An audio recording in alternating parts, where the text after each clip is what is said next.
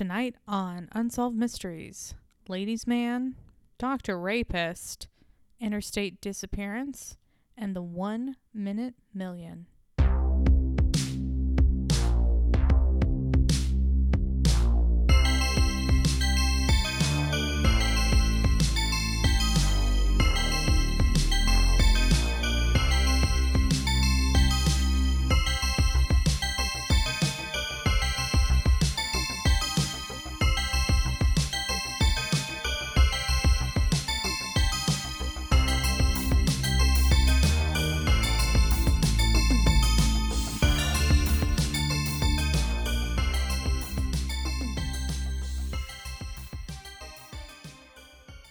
Hi, I'm your co host, Crystal.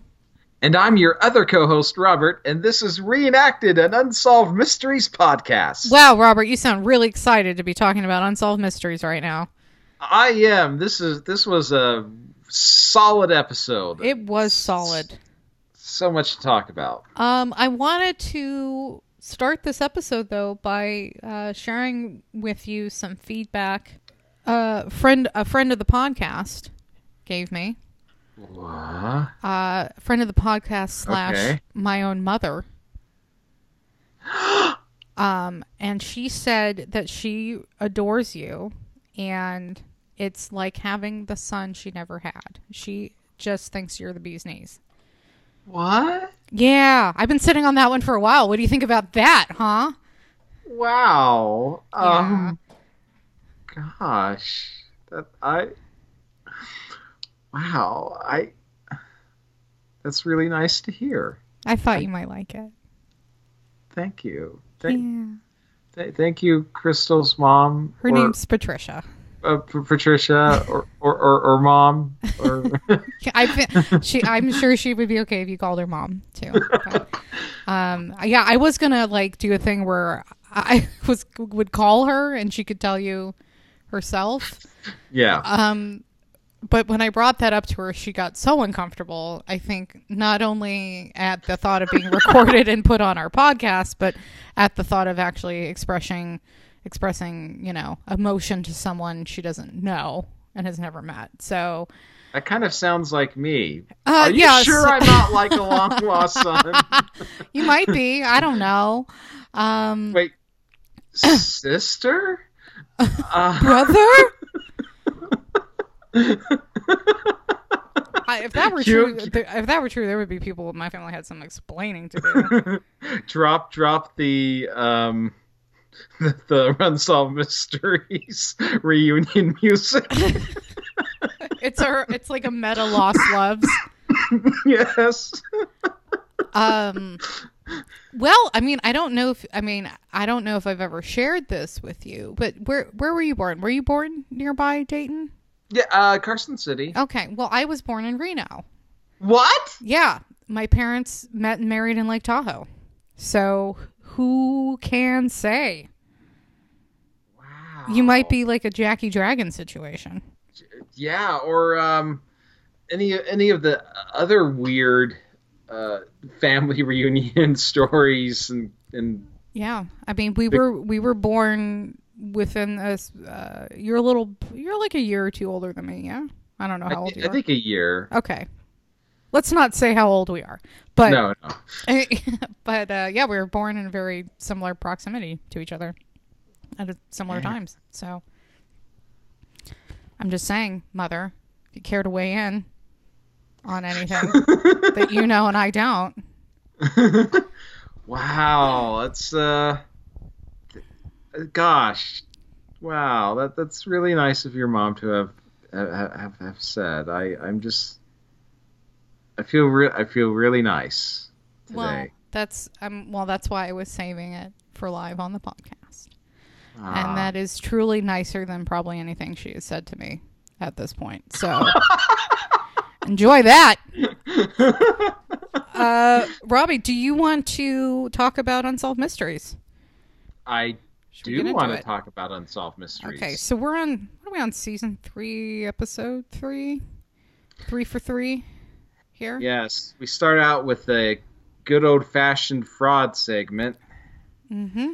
and this is similar to a couple of fraud segments we've had in the past. This is a romance swindle sort of segment. Mhm. We've yeah, we've had a con Juan. We've had a uh Yeah, What- who who was that guy who was code calling women? was that um Sweetheart Swindler? I Sweetheart think that might have been the Sweetheart Swindler. I don't know what we're calling this guy. Edward uh, Maynard is one name he goes by, Mhm.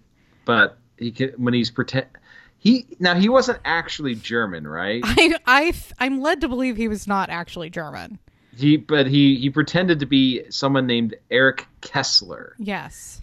And in the mid 1980s, Mr. Eric Kessler uh, swindled a hair, sa- hair salon owner who's going by the name of Catherine Mhm. out of, what was it, like, he convinced her to take a fifty fifty thousand dollar loan uh, to, Yeah, okay. to Wait, invest whoa, in. whoa, whoa, whoa. Slow your roll. Here's here's what the loan Wait, were you uh, going to Yeah, talk was- about it? Were you Oh, to- about it? totally, Okay. but- I thought we were going to sound- gloss over this oh, amazing Oh, opportunity. how would I? How, Crystal? I'm sorry. No, no, no, no. I'm not. I'm not. I'm not castigating you for for this. I'm just. I'm just saying. You know, how could anyone by this point not know that if there's one thing that's totally me with this show, it's pointing out all the an- antiquated technology and computer stuff that gets brought up. Yeah. The, this this she she is shown, and this is where I'm a little vague. I guess Mhm. this was this like an actual piece of technology that I, like I think it was. that It that he vaguely familiar. and he was just telling her that they are going to be investing it in it. Um, yeah, this um, because she's a hair salon owner, he kind of casually dropped that he had, he had come across this. It's it's a computerized video makeover hmm where you can actually see a picture of yourself and what would happen if your hair was were different colors or styles. hmm Well, he introduces this idea as this revolutionary technology from Europe, where he's Yes. from. He's from Europe. From Europe. Uh, yeah. So, th- so they, so the idea was they drove to this other town. Also, the weird, they meet basically at like a singles mixer. Was it at a singles yeah, mixer? yeah. It was like at a singles mixer, and all of a sudden he's like pitching her this business idea, and I'm like, I "Mm, okay, I didn't I didn't catch on to that. I thought like for some reason I must have missed it, but that's interesting. Yeah, I know that anytime I'm in, in some sort of dating situation, I'm I'm fully expecting to be presented with a business opportunity. That's not suspicious at all. No, I thought that was a little weird. But the other thing is this woman's Catherine, who's in the shadows, because obviously this is embarrassing for her. Um, she's she's saying it didn't seem like he was romantically interested. I w- it didn't seem like a come on. And I'm like, well, in the context of it being a singles mixer, that's suspicious. Right, right. So- if anything, that would make it far more suspicious. I right? feel I feel like if I'm if I'm at a singles mixer, I'm at a singles club, I'm there to meet dudes. I'm gonna be raising an eyebrow if somebody's trying to like pitch me a business idea. Whereas, like, I'd be like, oh, I fully expect to be hit on in this situation. This is what we're all here to do. Mhm. Um. So anyway, the technology, the technology. So the, so this guy's like, okay, we're gonna go check out this thing where it's like a digital makeover, and you can see yourself with different hairdos. Um, and then we're gonna set this up. We're gonna buy it and for- distribute it like in local shopping malls. Was the throughout idea. the did, did they specify throughout the Midwest? I don't remember. I know they were gonna do it at least initially in just one mall. Okay. So, um, in and of itself, does not sound like a bad idea. It sounds like kind of like a fun thing in the like early '90s you could go do at the mall. Like, oh, what would I look like with blonde hair? What would I look like with short hair? It seems like kind of like a fun thing.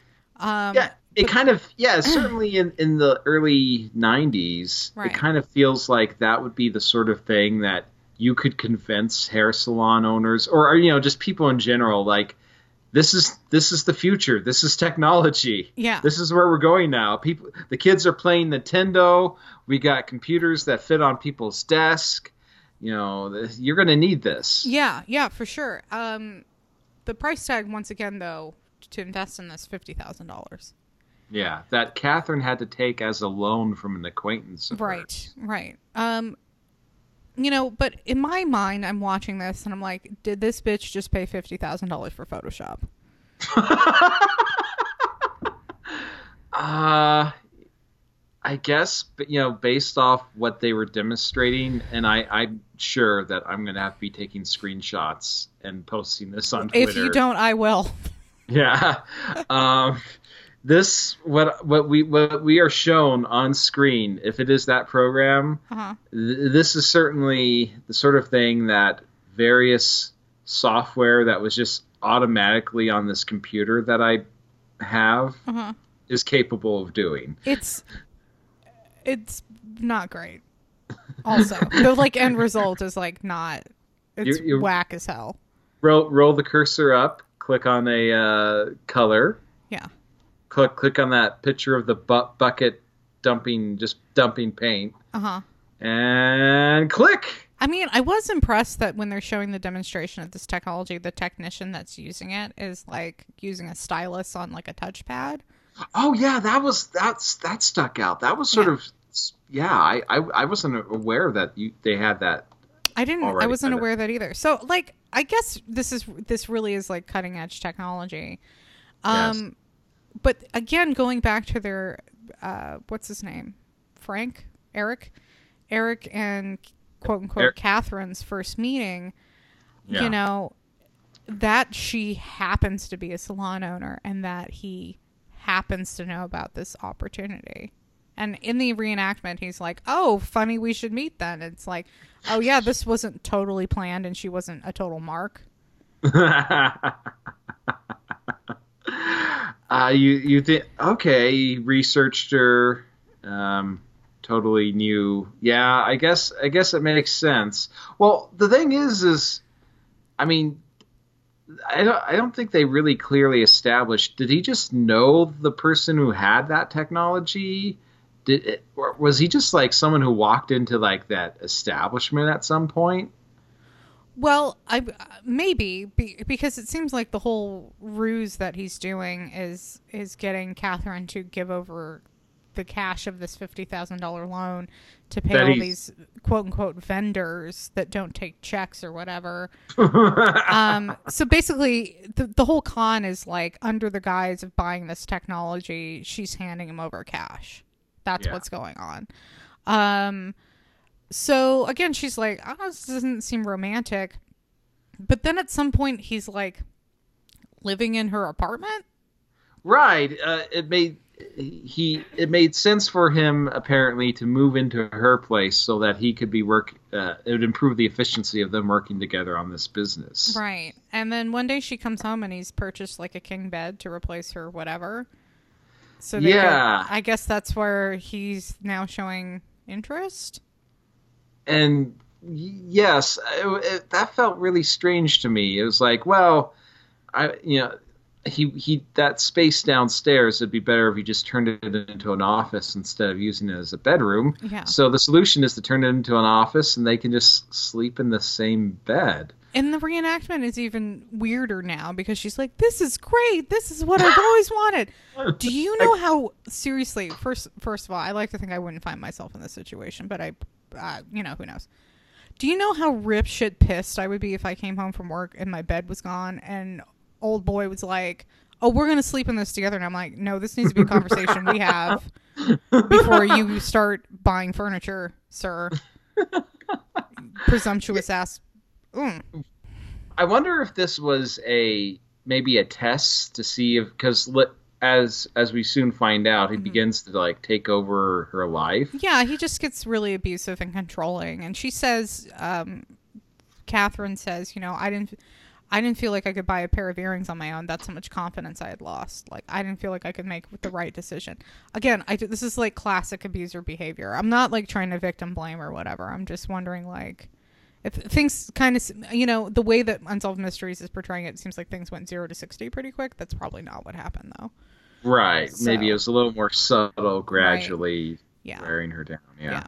i don't remember what happens but the relationship deteriorates she's just like "Uh, we've gotten i've lost this $50000 i have nothing to show for it where did it go she threatens Well, plus, plus she had to pour in twenty seven thousand of her own, of her right? own. And this is a Yeah. single woman trying to send her children to college. This is where she like got duped in the first place, is because he's like, "Oh, I know how we can make some money for you to do that." Yes. And you know, now she's got the savings presumably for her kids to go to college is gone, and um, she threatens to go to the cops. Uh, Eric's like, "Go ahead, but my name's not any- on anything. I haven't signed anything. How are you going to prove I swindled you out of money? You handed over, you handed over it freely and in cash. So, Guess he, guess he got her there. um, so they break up. He goes off with some other. Is living with some other woman. Um, when the time comes to repay the loan, Catherine meets up with him at a bar, and there's a really funny reenactment there where she walks him up to him in the bar, and he's like playing chess with himself.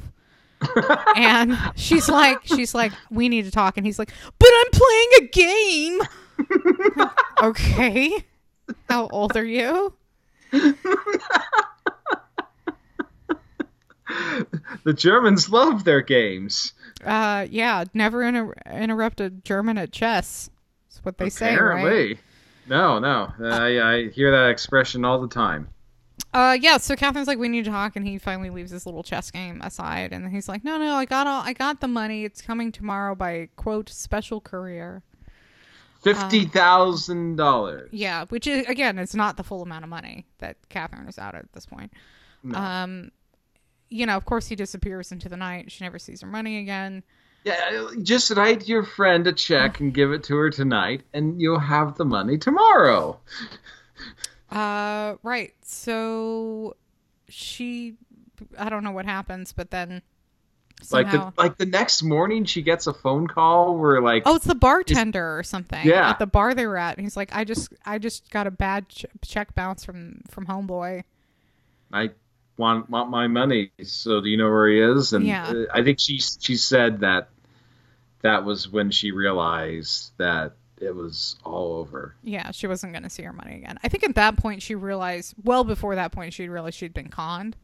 Yeah. But I don't think she realized that no, he's really, he's gone. So he goes off and swindles various other women. Somehow the FBI is putting this together. Yeah, you know there there was one one of the- they they depict him meeting various women real Mhm. quickly and you know uh, but there's this one situation where he's in the car with a woman Mm-hmm. and when she refuses to give him the money he gets like really upset Yeah. and I don't know about you but did it feel like the focus they were using on the camera or the type of camera it didn't feel like i was watching a, a clip from unsolved mysteries it, it Hmm. felt like it came from a different program like like the focus seemed different from the rest of the episode Well, it might have been just different film crew doing that particular. Yeah, I didn't. I didn't notice that, but we'll. I'm. I'm. I'm watching the episode right now. We'll see if it comes up. okay Um. So, yeah. So he swindles various other women. Yeah, he gets real like angry and violent with this one woman. Presumably, he'd only been on one or two dates with. She said, "You know, I gave him three hundred dollars to make him shut up, and then I never saw him again." uh, yeah i guess you know the in the previous woman he had taken 15000 from it seems like he, he's going downwards in terms of how much he's able to get Yeah, But- probably probably realized that like the clock is ticking on his little scam. Um so yeah, Robbie, how does this how did the police work this one out? Um, was uh was it unsolved mysteries related? Was Right. it? I don't know. I don't know. I don't No, remember. no. Uh, but yeah, like he he the FBI picks him up, I think in Texas. Yeah, and he he gets picked up. He's in jail. He's released on bail, and of course immediately flees. Mhm. A few years later, they capture him, Oh, and I think yeah, no, you're right. It was unsolved mysteries, but they don't present it as an update. They just cut right into the update without saying it's an update. Right, right. He gets recaptured in Ohio, serves like seven and a half years in prison, hmm uh, and then like he served another. Uh, oh no, he's sentenced to seven and a half, and then he serves five, hmm gets released, and that's the story about Mr. Eric Kessler. Yeah. Or I have to say, Edward, uh, Ba- and Edward Maynard. Edward Maynard or Ed, any of the number of other aliases Yeah. he's using.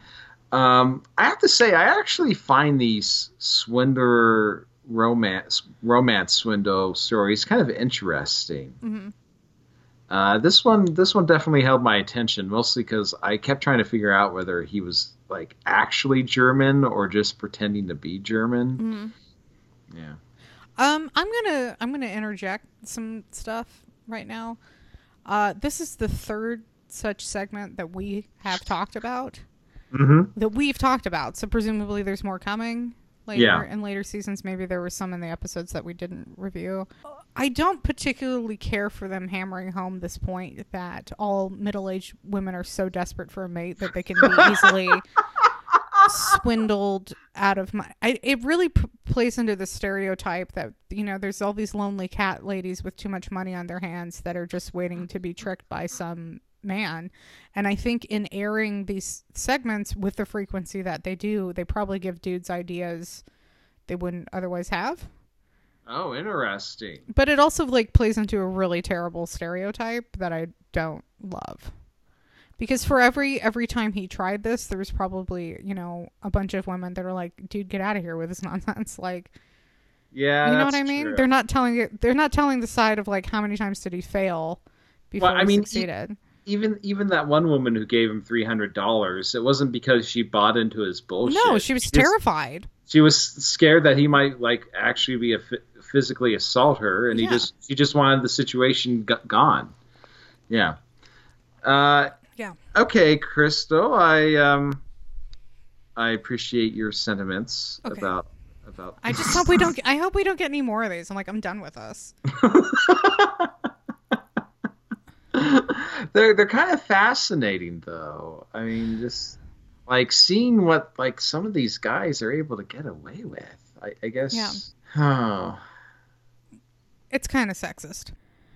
Hey everybody, um, the next segment involves some pretty uh, gruesome sexual assault stuff. So if that's not something you want to listen to, um, go ahead and fast forward to the 33 minute mark, and we should be done talking about it. Um, normally, I wouldn't put this kind of warning in because a lot of the show has to deal with murder. But um, one of the things about murder is it's not something uh, you typically survive if you're a victim of it.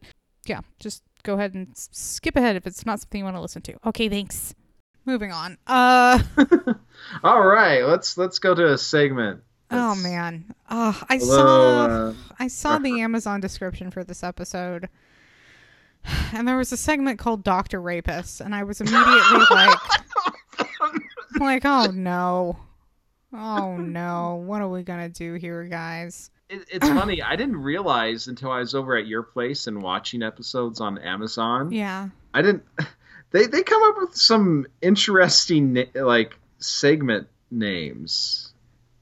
Yeah, they do and they're not necessarily even like I think they're provided by FilmRise to Amazon. I don't think Amazon is Oh, okay. coming up with these on their own, but So some intern at FilmRise just thought like Doctor Rapist. yeah, Doctor Rapist. was was was an appropriate segment title. Um, so basically, what happens is there's a young woman who is out to drinks with her friends at a bar. Um, s- some older doctor guy rolls up to their table, I guess, Yeah. and um, she gets up to go to the bathroom. She leaves the table. She's in there, I don't know, for a couple minutes, whatever. She comes back. Her friends are gone from the table, and an old boy doctor is still sitting there. And she's like, "Okay, well, where my friends gone?" And he's like, "I don't know. They had to go." And I, okay, of course that seems suspicious. I'm wondering what he said to them to make them leave. Well, okay, but maybe I I had the feeling that she was there at the bar with one of her friends hmm and what they had like a was it they had a mutual friend who introduced them to the doctor. Yeah, it was something like that, or so. Yeah. Or they had just met him or something. She was getting ready to leave, and he's like, "Why don't I drive you home?" And she's like, oh, "I think I'd rather wait for my friends because, like, I don't know you." And he's like, and then they waited a couple minutes, and he's like, "Well, how about I take you home?" There was some reason to stop by his place before taking her home. It was to get get like some inform. He he had uh, allegedly had the lead on some job job at a dentist's office Oh, or okay, something. yeah, something like that. Um, I, I assume it was to get the business card or, or something. Uh, so and the and the reason where I'm not saying this woman's name is because it's not given to us. She's Yeah. she's completely anonymous in the story, which is fine.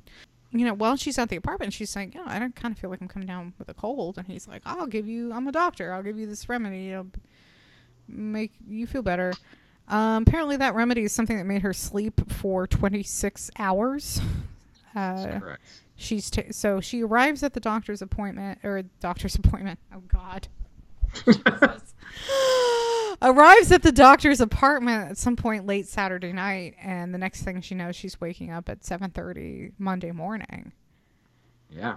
and she knows something's happened to her body, and she goes and confronts this dude, who's like, "I gotta, Right. I, we gotta go. I gotta go to work."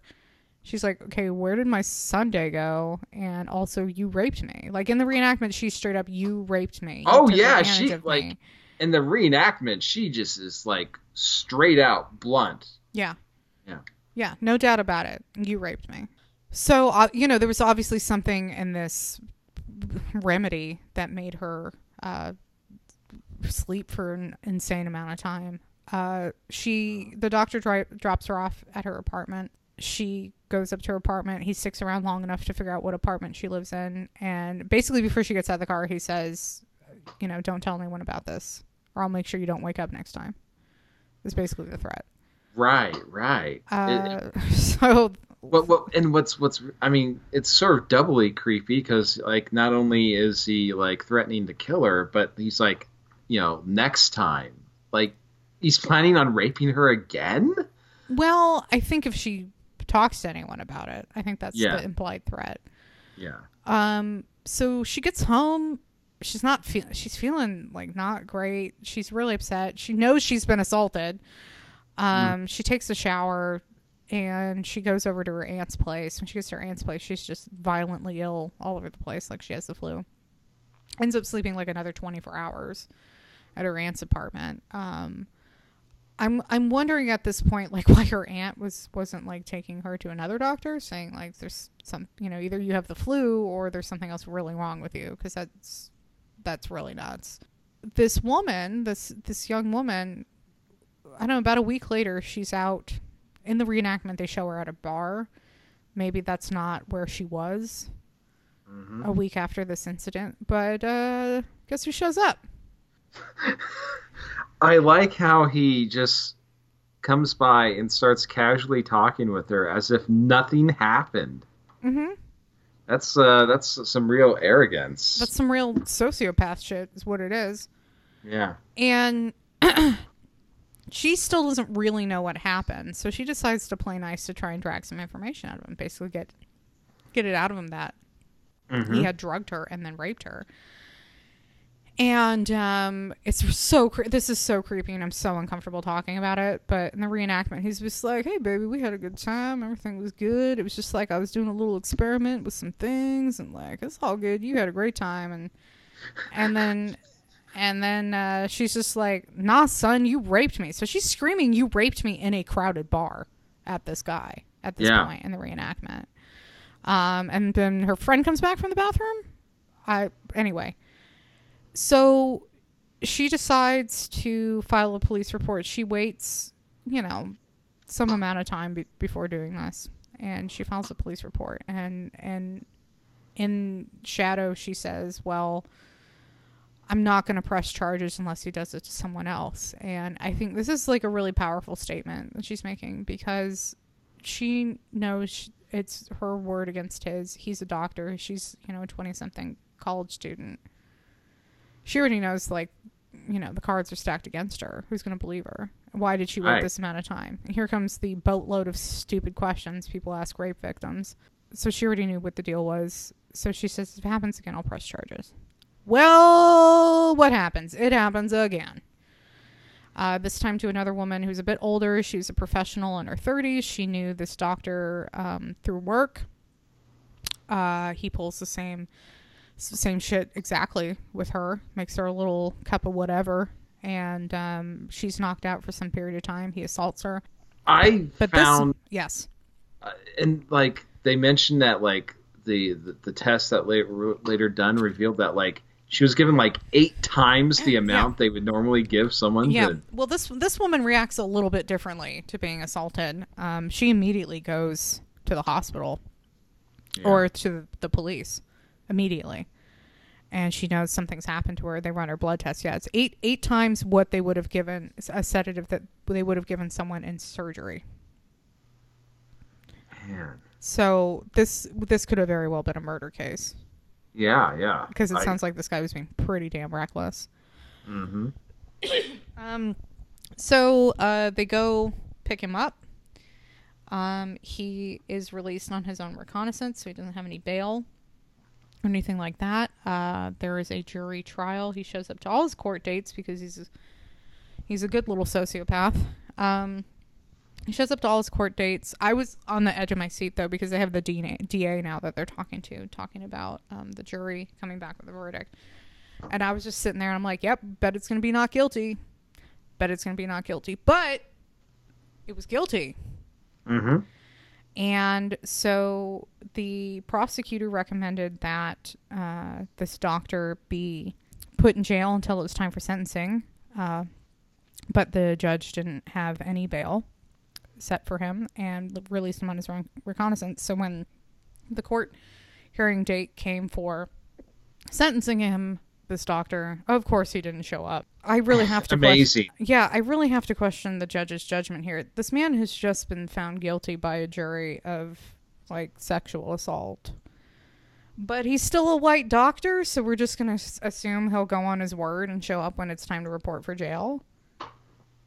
Yeah. Like, are you kidding me? So, this is why we have an unsolved mystery because we're trying to find this guy and put his ass in jail. It the update that we get, Robbie.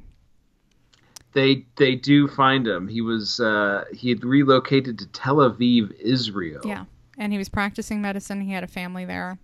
It took it took 17 years from the time that he was found guilty to put him in jail. Damn. So, and then I think he served 12 and he's since been released. Yeah. Yeah. 17 years. I hated everything about the segment. It was upsetting. It was uh, made me want to uh, scream and throw things. This is why I'm talking about it, and not Robbie. Thank you. Uh, yeah, I just thought I'd give Robbie a free pass, probably to just not talk about this very uncomfortable situation. Yeah, gosh, this was. I mean, we've had some segments where involving murders and stuff that Mm-hmm. I've, I've felt pretty grim, but this was just really uncomfortable to watch, and I really couldn't find anything that that was amusing in the reenactment. Surprise, surprise! It, Because it was terrifying. yeah, It was creepy and it was terrifying and um, a little uh, all too real, I'm sure, for so many people who were watching this episode. yeah. Um, yeah, I just I don't really have, I just like to move on from it. that's, that's if we can just blow past this, that would be great.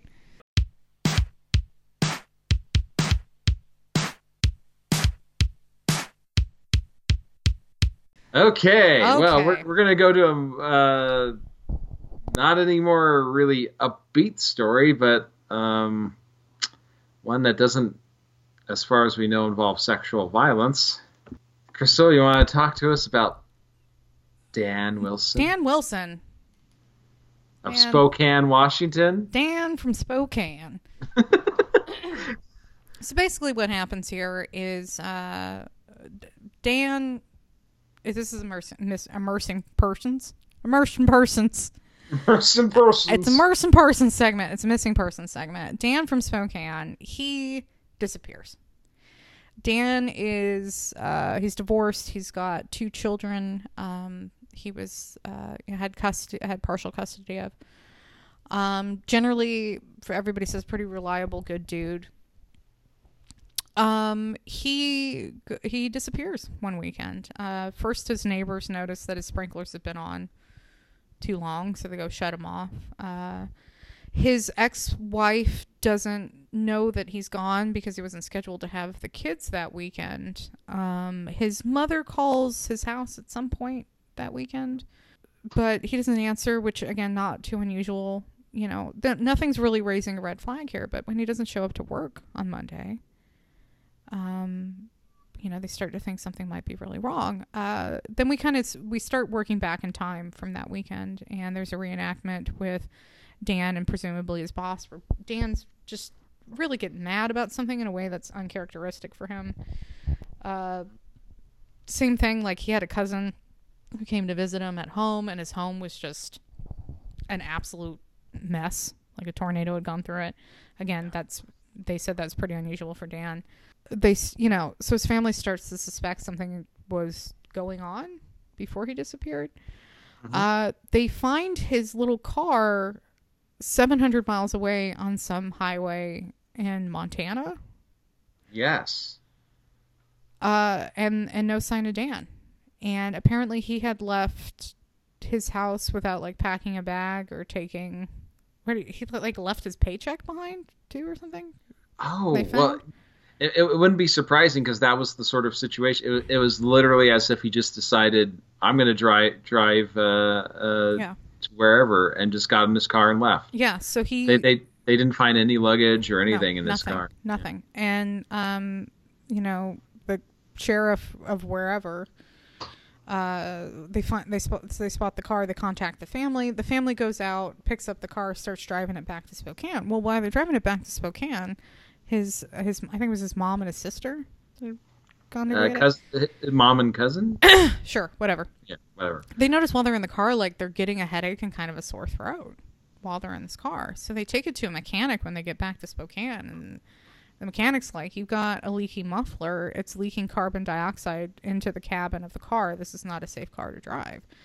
And um, two unsolved mysteries. Because I'm thinking at this point, oh, we've already had a segment where a young woman was in Montana.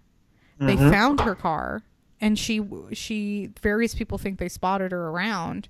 Like we've had Right. this segment, and sort of the conclusion that we came to with that was like she probably had like like a stroke or something. yes. And so I'm thinking, oh, Dan had a stroke. He that's why he's I mean, these are classic signs of a stroke, right? Like his house got really messy, his mood changed. Hmm Um, but what Unsolved Mysteries is kind of saying is that it was like low level carbon monoxide poisoning over a long period of time. Yeah. And they have someone on talking about like what the symptoms of that are. Like I also know that like th- carbon monoxide poisoning can make you like hallucinate too. really. Yeah, like have audio hallucinations and stuff. If you're exposed to enough of it, it can really it messes with you before it. You know, if you're exposed to enough of it, it can kill you. Um, so he's try he's presumably just inhaling carbon monoxide every time he gets in his car and he's driving around for over a year. So Yeah. we're, we're eliminating the stroke thing. Right. Well, uh, one possibility they'd raised really early on was that maybe he had picked up a hitchhiker, Yeah, and they thought it Uh, was foul play or something because Dan yeah, and- liked to do that. and it was a typical hitchhiker. It was, it was the sort of like it was a hitchhiker with like what a red jacket tied around his waist. Mhm. I mean, you know, totally the sort of guy you'd you'd picture uh, uh, offing you off after you gave him a ride. Right. But yeah, no, the, they they hit on this carbon monoxide um, uh, possibility um, that, like, you know, changed his personality. Maybe it caused memory loss, so he, he might remember his name, but not much else. mm-hmm. Mm-hmm. Um, So, because the car was ditched somewhere near Billings, Montana, um, his mom heads up there and starts putting up wanted flyers saying if anybody's seen this man, you know, with a picture of Dan in the area. I don't know what the police are doing right now yeah, well, in this the- story. Well, the the guy who I don't know, I I- I don't recall if he was the sheriff or what, but um, he describes how the, at, they found the car and they did a search of, of the immediate area, Mhm. and he was very confident that if uh, Dan had been around there, they would have found him. hmm Which just hang on to that thought. Yeah. So, uh, so mom goes out to Billings and is putting up all these posters. Well, oh, sometime after that, she gets a letter from the manager of the local homeless shelter Mhm. saying, um, "We we think your son may have stayed here," um, and sends a photocopy of like the sign-in register with where he had Yes. signed his name to check in for the night. Um, and then the mom, and they show this, the mom sh- showing like Dan's signature on something else compared with this, the homeless shelter's record. Yep. It was close enough that Yeah. she, uh, the two Dan Wilson signatures, that it, it seemed to give the idea merit that he may have stayed there. Yeah, he might just be confused and on the streets, but he knew enough to go. So it's kind of giving his family some hope that he st- still might be out there. Yeah. Um, and they, they, they actually they go out to the shelter, Yeah. show show them some more photos of him, and they're the the staff there are confident that he Yeah. stayed. Yep. So, but that's not what happened. oh God, Um. we we get an update, and man, this this update in some ways it raises more questions than it answers. Yeah, it was a real gut punch, though. I'll tell you that. I, Oh, I was like literally yelling. I was like, "What?" So it's just one of these little white text updates that Dan's remains were found five miles from where his car was found, and that And- it's presumed he died of exposure. Exposure. So he didn't make it back to Billings for sure. No, no. He did like he did not make it back to Billings. It wasn't him who stayed at that No. homeless shelter. No, it wasn't Uh. his very sim. It was a very similar signature on the homeless shelter's register. That wasn't him. And we have now question we have reason to question the law enforcement official who was confident that if he had been around, they would have found him. Yeah, I mean, five miles from that point in the middle of nowhere is a pretty big radius, right? Yeah. Yeah, that's fair. But yeah, it kind of feels like they weren't looking very hard, to be honest. And so his family has all this like false hope that he's still alive. They don't say when they found Dan's remains, though. It could have been like years later, yeah. you know, because this is this is like middle of nowhere, Montana. Hmm but yeah, it it really I don't know. It had a lot of similarities to the case with the girl who was in the car wreck that wandered off. Wandered off. Yeah. So Well, and this raise I mean what I'm trying to figure out is like what was he doing wandering away from the car? Um because it wasn't like the car broke down or anything, right? no, but if he's being if he's driven now 700 miles, he's so he's being slowly driven to madness But- or something from carbon yeah, monoxide poisoning. But was the carbon monoxide poisoning simply it it, it affected him enough that he had to like caused pull, yeah, he probably was feeling sick and had to pull over and get out of the car. Is what Yeah. I'm thinking. I mean, I like I like that unsolved mysteries like went with a very parsimonious scientific explanation. Yeah. Um, even Yeah. though they did introduce the hitchhiker thing, but it really seems likely that his car was just poisoning him. Yeah. Um, I wonder would a smog check have fixed this? Is this something that would come up? I don't know. This is a reminder to all of Get our your car listeners. smogged. I don't think I've ever had my car smogged. Really? No. I I feel like in Nevada you had to do it like every three years. Uh, Yeah, but I think I think what it is is I live in Lyon County. I, Mm-hmm. I, if if you live in Reno, you you do have to do smog, but Mm-hmm. I think in the rural counties you don't. Yeah, in California it's like I think my car is aged out of getting smogged at this point. Okay. But I've had to do it like every year for every time I've registered my car. Oh. So that's a pretty standard thing. Um, I guess. I, but yeah, I don't know. Would like a smog check pick this up? Wow. I don't know. Why are we whispering? I'm not sure. Okay. Um, Robbie, did you like? Did you like this episode? Well, I mean, it was it was a sad story, but it was it was interesting because we got some. I mean, you know, trying to figure out what's going on here. There, there's enough mm-hmm. odd things about his his disappearance mm-hmm. that you know it's not like this was clearly it wasn't just him getting carjacked or something. Mm-hmm. It just seems like a strange confluence of events.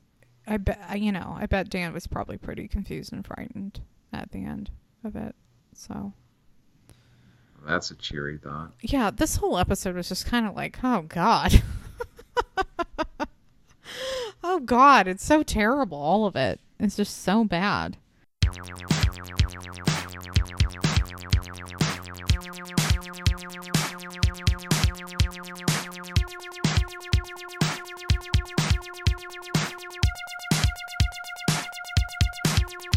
This whole episode, there's there's not not a lot of jokes to be made in the reenactments.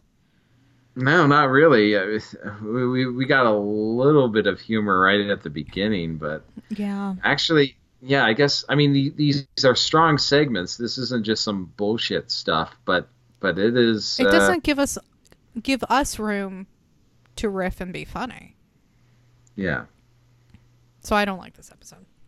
Um, hey, sorry to bum everyone out. We're probably should wrap wrap it up, yeah? But we got we got one more segment. Do we? We got we- got the the Oh the shit. I'm trying to car. end, I'm trying to end the show and and I'm missing out on all the action. Oh man, Robbie, so I'm sorry. Why don't you tell us how this episode actually ends? okay, so we our last segment involves a team of armored car robbers. Mhm. and this is actually a pretty exciting segment. These guys, they're they are working like a professional clockwork team. They drive up to armored. Uh, we get one depiction where they drive up to an armored car, hold the guy up at at. Um, well, they, they attempt to hold up the, the guard who's putting money in. He fights back, but they knock him to the ground. They they begin clearing out the car. One of their there's three of them doing this in the back. Meanwhile, their their fourth partner drives up to the front and places what looks like a bomb onto the front of the armored car to keep the driver from doing anything crazy. Uh, and they get away with a million dollars. Uh, they and they move like clockwork. These these guys are no fumbles. No. They are not fumbling. They they set up what like a they make it look like they have a bomb that they're putting on the hood of the Brinks Yeah. truck here. Yeah, yeah. It, it's uh, it, it, it replicates the design of uh, a bomb, but it, the FBI, the authorities determined that it's it's fake. Um, apparently, they'd used a similar device uh, in a robbery in Maryland, and between the million dollars that they got from this robbery and like the six hundred thousand that they'd gotten from a previous robbery, the FBI thought like, okay, these guys are done. I mean, they're not gonna. They've got so enough money now, but nope. The gang uh, hits again. Uh, this time it's it's like a Brinks armored car.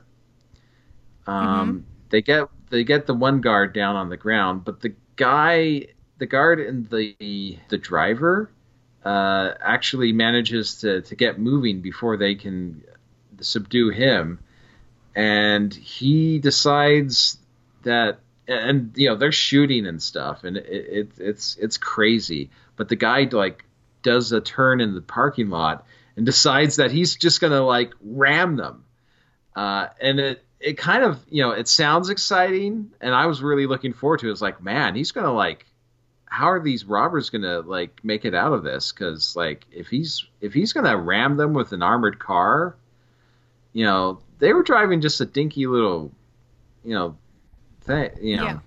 Yeah. Well, So- I mean, here's what we learned: don't don't mess with the Brinksman.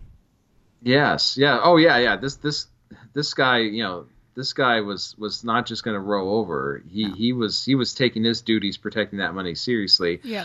Unfortunately, in the reenactment, what we see is it just sort of looks like he just glances off the the car um, a bit. Yeah. Uh, I, I'm assuming maybe they didn't uh, they couldn't quite replicate anything too serious, but regardless, in in the actual situation, the robbers were able to get away. Yeah. Well, they were shooting up the Brinks truck. Like, there's this is pretty action packed. Oh yeah, yeah, yeah, he's, yeah. getting, he's getting shot at with what looks like a like a uh, what do you call them? A gun? 20 yeah, a gun. Thanks. I, I'm not a I'm not really a, a firearms guy. Um, like and you know they have like a interesting these four guys. Like one of them you know has like what a, a bandana over his face. Mhm. A couple uh, more wear nylons. One guy is going around with sunglasses and what I felt like was maybe a toupee. Mhm. Um, yeah, I think that I think later the the FBI describes one of them as wearing like a fake beard, too. Yeah, yeah, Yeah. fake beard. Uh, they managed. They managed, despite being rammed, they managed to drive away. The their vehicles found a little bit later, and it's presumed that they had another vehicle waiting for them. Be on the lookout for these guys Yeah. because they haven't been caught yet. Baby Robin. I, I guess maybe maybe between these three robberies, maybe they got all. Maybe it's like in Trailer Park Boys Uh huh. where they were doing st- where they're trying to illegally acquire some money so that they could get the stuff they needed to grow marijuana Mhm. so that they could just sell that instead of having to rob people hmm so, uh, or as uh, how was it that they put it to bubbles it was like you know sometimes you have to break the law a little bit so you can get the stuff you need so you don't have to break the law anymore Yeah. You know why that plant's dead? Because a squirrel peed in it. That's why I need the cat. It protects my weed plants. Yeah. So maybe they they took all that money and they invested it in, in something, and they're uh, they're still living off it to this day.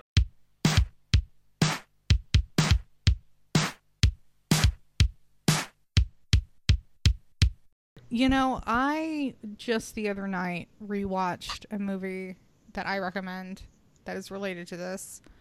Uh, Okay. It's called Hell or High Water, Hmm. and it is about a couple of brothers who are robbing robbing a chain of banks in West Texas to raise the money to pay off the lien that's on their ranch. Oh, interesting. It's a hey, it's a really good movie. You guys should watch it. And I'm looking it up right. Now. Oh, it's uh, 2016. Yeah, it's uh, Jeff Bridges, uh, Chris Pine. Um, who's the other guy? Ben Uh, Wilson. I don't know. I don't know the other guy's name, but it's a re- It's- a real it's a real great movie. It's a real great like ben Foster. Ben Foster. Thank you. Um, it's real like slice of life. Very particular. It's very much a West Texas movie. Oh, is is it nominated in tonight's Academy Awards? No, Oh wait, yeah, came out in that- 2016. God, I'm sorry. Also, yeah, I guess you know what day we're recording this on, everybody. It's the day of the uh, 2019 Academy Awards. the 2019 Academy. Oh God, I I mean, should it have been nominated? Definitely, but I don't think it was. no no. I'm I'm seeing here it was nominated. Uh, it was nominated for four Oscars, including Best Picture, Best Supporting Actor. Oh, was it? Jeff, yeah, Jeff. Bridges. Well, it's a really Best good original movie. screenplay and Best Film Editing. Yeah, it's a really good movie. Yeah. So if you're interested in um in in folks who are doing a little bit of crime so they don't have to do crime anymore, uh, it's definitely a good example of that. so I like Jeff Bridges a lot. it's you, Robbie. It's a great movie. It is a great movie, and it is it is. It's got one of my favorite. Like if I were going to be an actress, okay. there this actress Katy Mixon hmm I think she uh she was on Mike and Molly. She's been on Eastbound and Down. Um she's she plays a diner waitress and she doesn't have a lot of lines in this movie, but her performance, that character makes me want to be an actress. Hmm. She's not she's not in it for very long, but she's a she ends up being a pretty big plot point. Oh, Um, and uh, yeah, just her her brand of it's like the perfect perfect warmth, but also realism and sassiness Yeah. that you'd want from a diner waitress in West Texas. I I know that uh, anytime I'm in West Texas, uh, I'm in the diner. I do expect a certain minimum level of sassiness. hmm As you should. Yeah, As you should. Uh, okay, so this really is the end of the episode, right? Yes. Okay. So if you've uh, enjoyed this uh, episode, feel free to send us an email saying so at reenactedpod at gmail.com. hmm Or you can holler at us at reenactedpod at on Twitter. Uh, Robbie is uh, got a Facebook page going. I'm not there. I'm sorry. I'm not on Facebook. I'm not there anymore. Yeah, you went off Facebook. I went. Yeah, I've been. Got, you know how many times I've been tempted to check in the time that I've deleted my account? uh, in all honesty, I don't think you're missing much. Uh, zero times have I been tempted to. I haven't even, you know, out of habit gone back and try and like looked at anything, even after I did it. I like, I went cold turkey, out. That doesn't mean you guys should. Like, go hang out on our page. I don't know what's there, so. You know, that's Robbie's wheelhouse. I don't know what's going on on our Facebook page, but you know, feel free to start a discussion or not. Um, yeah, rate us on iTunes if you feel like it. If you feel like being mean, then don't. Yeah. Uh, Robbie, did you have anything else you wanted to add?